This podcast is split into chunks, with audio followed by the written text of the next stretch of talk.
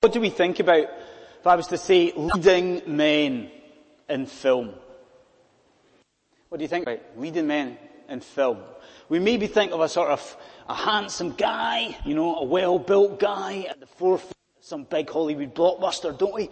A leading man, you know, the guy who's going to sort of save the day. You know, the, the guy who is, you know, the hero of the story. So leading men in film. Okay, that's fine. What about, what do you think of when I say leading men in society? Who, who are we talking about if we think about leading men in society? Um, maybe we think of politicians, do we? You know, the guys who are sort of wielding all this sort of influence and all the power. Maybe they're the leading guys. Maybe it's sort of pioneering businessmen, you know, guys that are on the sort of top of their game. Maybe they are the leading men of society. So leading men in film, okay? Leading men in society. Well, this morning, what we're going to do in our short time together is we are going to look at the verses that, that we read in Acts chapter 15. Do you know what we're going to consider? We're going to consider what makes leading men in God's eyes.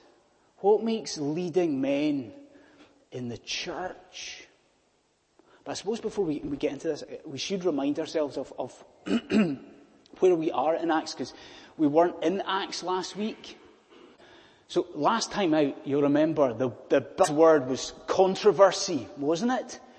Do you remember that? There, everything had kind of kicked off in Antioch, and there was all these problems between Jewish Christians, Gentile Christians. They were really at it. And what they'd done, the people in Antioch, they had sent Paul and Barnabas to go to Jerusalem. Do you remember what happened? It was at the Jerusalem Council. All the bigwigs got together and discussed this, this controversy. And do you remember what came out of it? The Jerusalem Council affirmed categorically that salvation was by faith in Christ. Now, so it was controversy. That's where we, that's where we, we'd got to. But what we find here today is that this Jerusalem council wasn't just a bunch of woosies.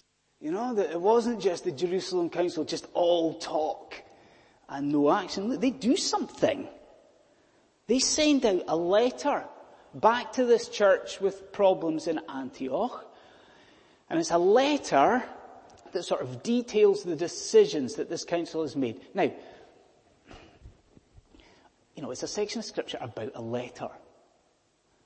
So obviously today we're going to spend a little bit of time thinking about the content of the letter. We have to do that. But here's, here's what I want us to see. Primarily speaking, first thing that we're going to do, primarily, we are going to focus on the men who were entrusted with this letter. That's what I want us to think about. The guys who were entrusted with this letter. We're going to think about what that teaches us about men here and women, men and women in the life of God's church. So that's the plan, okay? I tell you what, let's get into this. So I would ask you, um, if you've got a Bible in front of you, have it open at Acts chapter 15, okay? So Acts 15, and we're looking, as I said, from about verse 22 onwards. Look, let's consider the first point. First heading here, we see here the appointment of leading men. Okay? The appointment of leading men. That's our first heading. Appointment of leading. Men. Okay. You know the idea. Let's say a big company has got something um, incredibly valuable to send to another part of the world. Let's say, for the sake of argument, that it's diamonds. Okay? Now, that company, if it is a responsible company, is not just going to take those diamonds and chuck them in a, one of these jiffy bag things, you know, and sort of post the diamonds second class.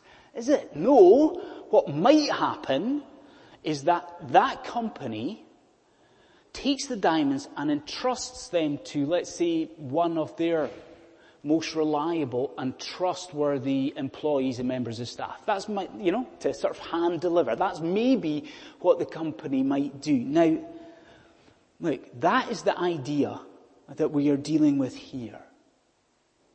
Now think about what we've seen. Think about where we are. James stood up at the end of the Jerusalem Council and he's affirmed salvation is about Christ and what Christ has done. And then the council have written this letter about this. It's an important decision for the life of the church. So do you see what they do in the text? They don't just give it to some, any old messenger that has just passing by. Do you see what they do? It's such an important decision this. It's so crucial that they entrust this letter to one of their own. A reliable guy from within the congregation. Now, first things first, who is it? Do you see in the text, who were the guys that were chosen? So if your Bible's open, look at the end of verse 22. Who's chosen? It says they chose, so the church chose uh, Judas and Silas. So if we were doing sort of Bible trivia just now, you could say, well, what do you know about this guy Judas? What do you know about Judas? Well, you know nothing about Judas because he's not mentioned again in the Bible. But the guy Silas is mentioned. Do you know who Silas is? Silas, think about it. Silas becomes Paul's partner in his second missionary journey. So sort of for Barnabas in the first missionary journey, kind of read Silas. And this guy Silas, here, he's also mentioned as co-author of, you know, the letters to the Thessalonians. Well, that's Silas. He's involved in that. So that's who it is, right? That's fine. We get it. Judas and Silas. Do you know what's important? Note how those men are described in verse 22. Now, the NIV's right, but it's, it's slightly different than the original. So these guys, Judas and Silas, they are described in the Greek as being sort of leading men. And this is important if we're going to understand this. They're described, Judas and Silas, they're described as sort of leading lights. Would you allow that? They're sort of not quite leaders, but leading men in the company. Now what does that mean? What does it mean to be a guy who's a leading light or a leading man in, in the congregation? Well, I think we learn something about that from what these guys are asked to do. Because Judas and Silas are not just asked to go and sort of be sort of glorified posties, you know, and just deliver. There's more to it than that. Now, not yesterday, but the, the Saturday before that, um, we had the Banner of Truth conference down in Grove Chapel. So it was a conference for sort of 20s and 30s. And uh, at the end of the day, um, there was a, what was called a sort of question and answer session. You know these sorts of things, do you? You know, like people put questions in a box somewhere and then uh, they pick on a poor minister to try and answer and wrestle with these questions. And that's how it worked. It was, you know, it was a few of us, I think three guys sitting at the front. We had to try and answer these questions. But here's the thing. I was really tired. You know, really tired. And it had been a very, very long day. And let's just say the question and answer session didn't go as well as I'd maybe hoped it would go. But you see that idea? That is what we're talking about here with Judas and Silas. If you see verse 27 in front of you, you will see they're not glorified posties. These guys were, you see what it says? They were to confirm by mouth the contents of this letter. So you've got these guys, just like a sort of question and answer session, they are sent to Antioch to try and explain to, to the congregation, to try and sort of defend the decisions of the church. Now, do you see how that helps us? Do you see how that sort of colours the idea of what it meant to be a leading man? A leading light in the church? Do you see it? These guys had to be spiritually capable. These guys, Judas and Silas, they had to be spiritually mature. They had to be able to sort of verbalize, communicate biblical truth. Now here's the deal. There is a lot in these verses that is very applicable for London City Presbyterian Church. Lots of this stuff. But just now, I just want to address the men in this congregation here. I want to ask you a couple of things, guys. What do you aspire to be? Really? You know, at this point in your life, what is it that you are pursuing? You know, are, are you at this moment trying to be a sort of, you want to be a leading man in the workplace? Is that what it's about just now? You know, try to climb the corporate ladder, or maybe just be recognized for the hard work that you've put in. Is that where you're at? Are you maybe, maybe it's something different. Maybe you're wanting just now to be a leading man in your social life. You know, maybe just with your family, want to see them prosperous. Maybe you just want to settle down. See all that stuff? There's nothing wrong with that stuff. That, that's, that's all great. That's wonderful stuff. But surely you see that it just pales into insignificance compared with being a leading man in the eyes of God. A leading man in the eyes of the church. I mean, the world is going to say to you that a real man is a man with muscles.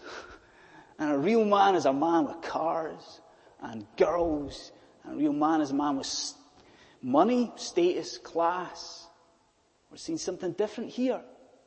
We're seeing that a, a, a real man is actually a man with spiritual muscles and spiritual class and spiritual capabilities. And I want, I want you as a man in here to ask yourself, is that you? Ask yourself this morning, are you a man of spiritual substance? And of course, what do we have to do? We have to widen it out. We can all ask ourselves, are we people of spiritual substance? Are we? Because you kind of read Acts 15, don't you? And you, you, you think about it, you try and apply it here and you think, wait a minute. If LCPC had a letter like this, so important like this, we have to ask ourselves, especially as guys, would we be asked to deliver and defend a letter like this? Would we be asked to accompany it? Do you see? It's time for us spiritually to man up. It is. We need to become leading men in the eyes of God. So the appointment of leading men. Secondly, let's, let's think about a second heading. We've seen the appointment, how these guys were appointed. Secondly, let's consider the assistance of leading men. The assistance of leading men. So, so we understand it so far. We, have got the council, the Jerusalem council, they've written a letter, and then they've given it to a group of guys. So they've given it to Judas, Silas, they've given it to Paul and Barnabas, this letter. Now, I said before, we've really got to pay attention surely to the content of the letter. I just want to say one or two things about it. It's, it's going to sound strange, but the first thing is to notice about this letter that's sent by the, the council is that it's a nice letter, isn't it? I mean, does that sound strange? Maybe, but think about the content you've got, or the context. You've got Jewish Christians and Gentile Christians in Antioch really going at each other That's the context. And this letter is written from, think about it, people in Jerusalem. It's written from Jewish Christians and it's written to Gentile Christians. So you might think, oh, there's going to be a bit of tension here. None of it. I mean, this letter is just really warm, really nice. It begins in the original, it's this sort of idea of like, we're brothers, you're brothers, we love you guys. You know, it's a really nice, warm letter. I suppose we should also note that it's short as well, shouldn't we? I mean, it's to the point. The letter simply wants to communicate the two main decisions that were made by the Jerusalem Council. There isn't any floweriness and extra stuff in this letter. It's just about the two decisions. What were they? What are the two decisions of the Jerusalem Council? One, you know, the letter communicates that they're sending Judas and Silas up the road. Two, what was the Jerusalem Council about?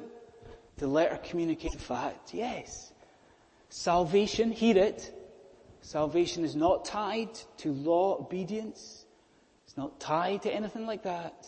It's exclusively, entirely about Jesus Christ. And the letter is short to highlight that. So, do you see, it's nice, nice letter. Short letter. The one I want us to think about though, most of all, is to notice the, incredibly affectionate language in the letter of Paul and Barnabas. Incredibly affectionate, incredibly affectionate language. Now, have you ever had, um, let me ask you this, have, have you ever had anything nice, really nice, written about you in the past? Have you ever had anything nice written about you? Um, maybe because of the sort of city we're in, you know, you know how it is. Maybe you've had people come to stay at your house and uh, then they've left and when they've left, you've maybe gone into the spare room to tidy up after them and you've found a card that they've left. You know, it is and you sort of go to the card, open it up and it talks about how hospitable you've been and how kind, you know, it's saying all these nice things about you. Ever had that before? Hopefully you have had that happen before. Well, that's kind of what we've got in this letter here. I just want you to, eyes down and look at verse 25. The church of Jerusalem says about Paul and Barnabas, what does it say? Do you see? Again, it's maybe not, it, says here, Paul and Barnabas are our dear friends. And then it goes on to say, these guys are men who have risked their lives for Christ. Now, what I want you to, to, to understand is that um, in, the, in the Greek, in the original language, it is so much deeper. And it's, it's so much stronger than that. So you've got the, the guys in Jerusalem saying about Paul and Barnabas, we love them. These guys who are coming back up to you and that, we love them. They are, in the original, they are beloved to us. We, we love these people. It is incredibly an uh, affectionate language. And what, what I want you to think about is, is that, that language in the context of the letter. And like think about it. Paul and Barnabas are just about to go out into the front line again, aren't they? You know, we've said that everyone's kicked off in Antioch. There's all this fighting. And Paul and Barnabas have left that to go to Jerusalem. And they are just about to go back into all of that tension and all of that stress in that congregation. So do you see what a letter, language like this would mean in such a context? Do you see it? It means that Paul and Barnabas are going into that sense of tension with a commendation of the Jerusalem church. Even more than that, think about it. Think about how encouraging it would be for Paul and Barnabas. Look what they've got in their pocket. They are going back into the situation of, of almost warfare, spiritual warfare. But they know that they're, they're people. They know that this congregation love them, that they are supporting them in the Lord. Now do you see how relevant it is to us? Do you? You see, think about this. All of us who are Christians at 9 a.m. tomorrow morning, um, we are going out to the front line. All of us. Aren't we? As Christians going into the world, we are going to the front line. But what I want you to see this morning is that that is more true of some than others. Isn't it? You know, like Paul and Barnabas, in congregation just now, we have got people who tomorrow morning are going out into the front line to proclaim the message of salvation by faith. In this congregation just now, we've got people who are involved in theological education. You know, people who are teaching future ministers. People who are studying to be future ministers. You know, in this congregation just now, we have got people involved in the church. Of course we do. In this congregation just now, we have also got quite a number of people who are working openly in Christian organizations and we are seeing here how we should act towards those people. Do you see it? Just as of Paul and Barnabas were commended by the Jerusalem church. See the people that I've just mentioned? They should go thoroughly encouraged by us, that they should go out knowing that we are behind them, assisting the leading men, leading women, leading people of, of the congregation. Do you see it? We should assure those people that we are praying for them. Do we do that? Do we tell them that? We should ensure that people who tomorrow morning are, are witnessing, who are tomorrow morning are teaching, tomorrow morning are involved in discipleship, we should ensure that they know that they are loved. That they are supported by the church of Jesus Christ. We see here the assistance of leading men. And then thirdly, lastly, we've seen the appointment of leading men, we've seen the assistance of the leading men. Thirdly, we see the actions of leading men. Excuse me.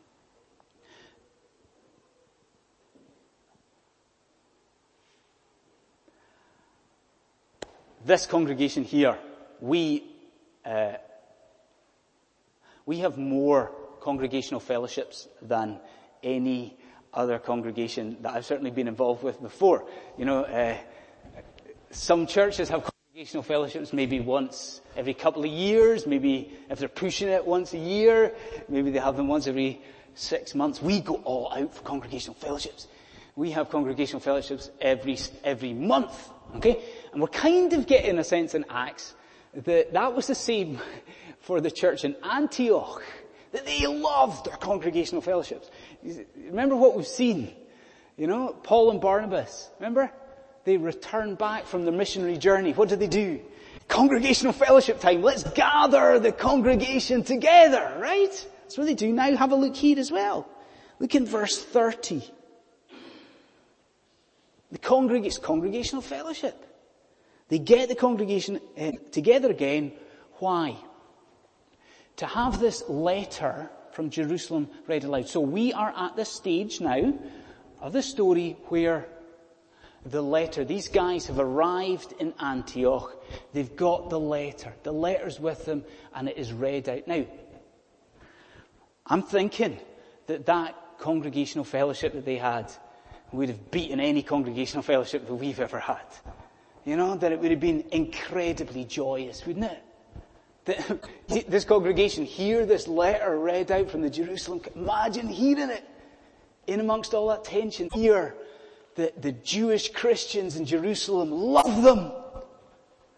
They hear more than that. They hear it confirmed. Imagine it in amongst the tension about the nature of salvation and they hear it confirmed. No, it's about Christ. The letter's read out. It's about Christ and Christ alone. And these people are jumping for joy. What, what a, what a sight, you know? They're rejoicing. But as we've done all along this morning, what I want us to do as we, as we close here is just to think about the leading men again. And, and what it is that they do when they arrive in Antioch. And what that teaches us about what we want from the men of this church. So just a few thoughts to, to close with. What do we learn? Look, we learn here that leading men should remain in congregations that are troubled. Leading men must remain in congregations that are troubled. Like think about Paul and Barnabas. Think about all the hassle they've had in Antioch. All the fights. Have you ever been in a congregation where there's a lot of tension and a lot of misery? That's nothing compared to what it must have been like in Antioch. You know, total chaos. And Paul and Barnabas could easily say to each other, let's get out of this. You know, let's go out of the door. Let's find another church, another congregation. Do they do that? Look at verse 35. It stresses their continued commitment to this congregation, even when things got tough. Then we see that leading men should pursue unity in congregations. Now, think this time about Judas and, and, and Silas, these guys that we're talking about today. Now, think about what they've done. Like Judas and Silas have, they've been chosen just to, to go up from Jerusalem to Antioch to deliver a letter. Now, that's quite a long way to go. And what was the only reason that they've done this? They've done it to promote unity. That's the only reason that Judas and Silas go and make this journey. They're, they're doing this to support their fellow Christians and to, to, to, to really provide some sort of harmony in the church. And they don't leave, verse 33, until that has been achieved. They only go, they are sent off with the blessing of peace. Leading men. And hear this if you're a guy in this church. Leading men should pursue unity in congregations. And then the third one, and the last one. Ready for it? Leading men should seek to build up congregations in the Word of God. Like I hope you've, you've heard this this morning. And I hope you've followed this through this morning. If you have, I think you'll be able to see that we're kind of talking about two groups of leading men. There's two sets of two guys, isn't there? You know, you've got Judas and Silas, and you've got Paul and Barnabas. Do you know what's beautiful? At the end of the section, those two sets of guys are doing exactly the same thing. They just get together to teach the people of God about Jesus. That's what they're doing. Look at it. It says here that Judas and Silas strengthened the brothers with many words, many words from God. And then Paul and Barnabas, what are they doing? They are, it says, they are teaching and preaching. And I think what emerges there is a picture of what we want London City Presbyterian Church from our men. In fact, I'll rephrase that. That there is a picture of what we need from the men of this church. The Church of Jesus Christ in this country, it needs men who promote unity in congregations. That's what it needs. Men who actively try and encourage harmony and love in congregations. More than that, the Church of Jesus Christ, LCPC needs men who want to build up the congregation in the Word of God. Men who are active about pushing people towards the gospel and explaining the gospel to people. Now why do we, why do we want that? Why is that so crucial? Why do we need that from our guys? Because we want to be like Antioch, don't we? We want to be a congregation. Think of their congregational fellowship. We want to be a congregation that stands together and is able to rejoice. And rejoice in what? Rejoice in what? The same thing that they were rejoicing in. Rejoicing together, knowing that salvation is about Jesus Christ and it's about Him, Him alone. Now, here, here's, here's the deal. Uh, often we listen to a, a Sunday morning sermon and we're tired. And we chuck the sermon out. By the time the benediction is finished, it's gone. I ask the men in the congregation here not to do that. Um, I ask you this morning, guys especially, everyone of course, but men especially, give some prayerful thought to all of this this morning. Because truth be told, for this message of salvation to be proclaimed in this country, a dark country, the church of Christ, it needs men of Christ. And what a message we've got to proclaim, don't we? I suppose in some ways like Judas and, and, and Silas here heading from Jerusalem to Antioch to try and promote harmony, that Jesus Christ was tasked, commissioned to repair a broken relationship. A broken relationship between God and man. And just as we're seeing here, Judas and Silas return home to Jerusalem, that, that done. So Jesus Christ has returned to the holy city. His work completed. He has atoned for the sin of all those who will look to Him as Savior. Is that not a beautiful message? Is that not a message that the world needs to hear?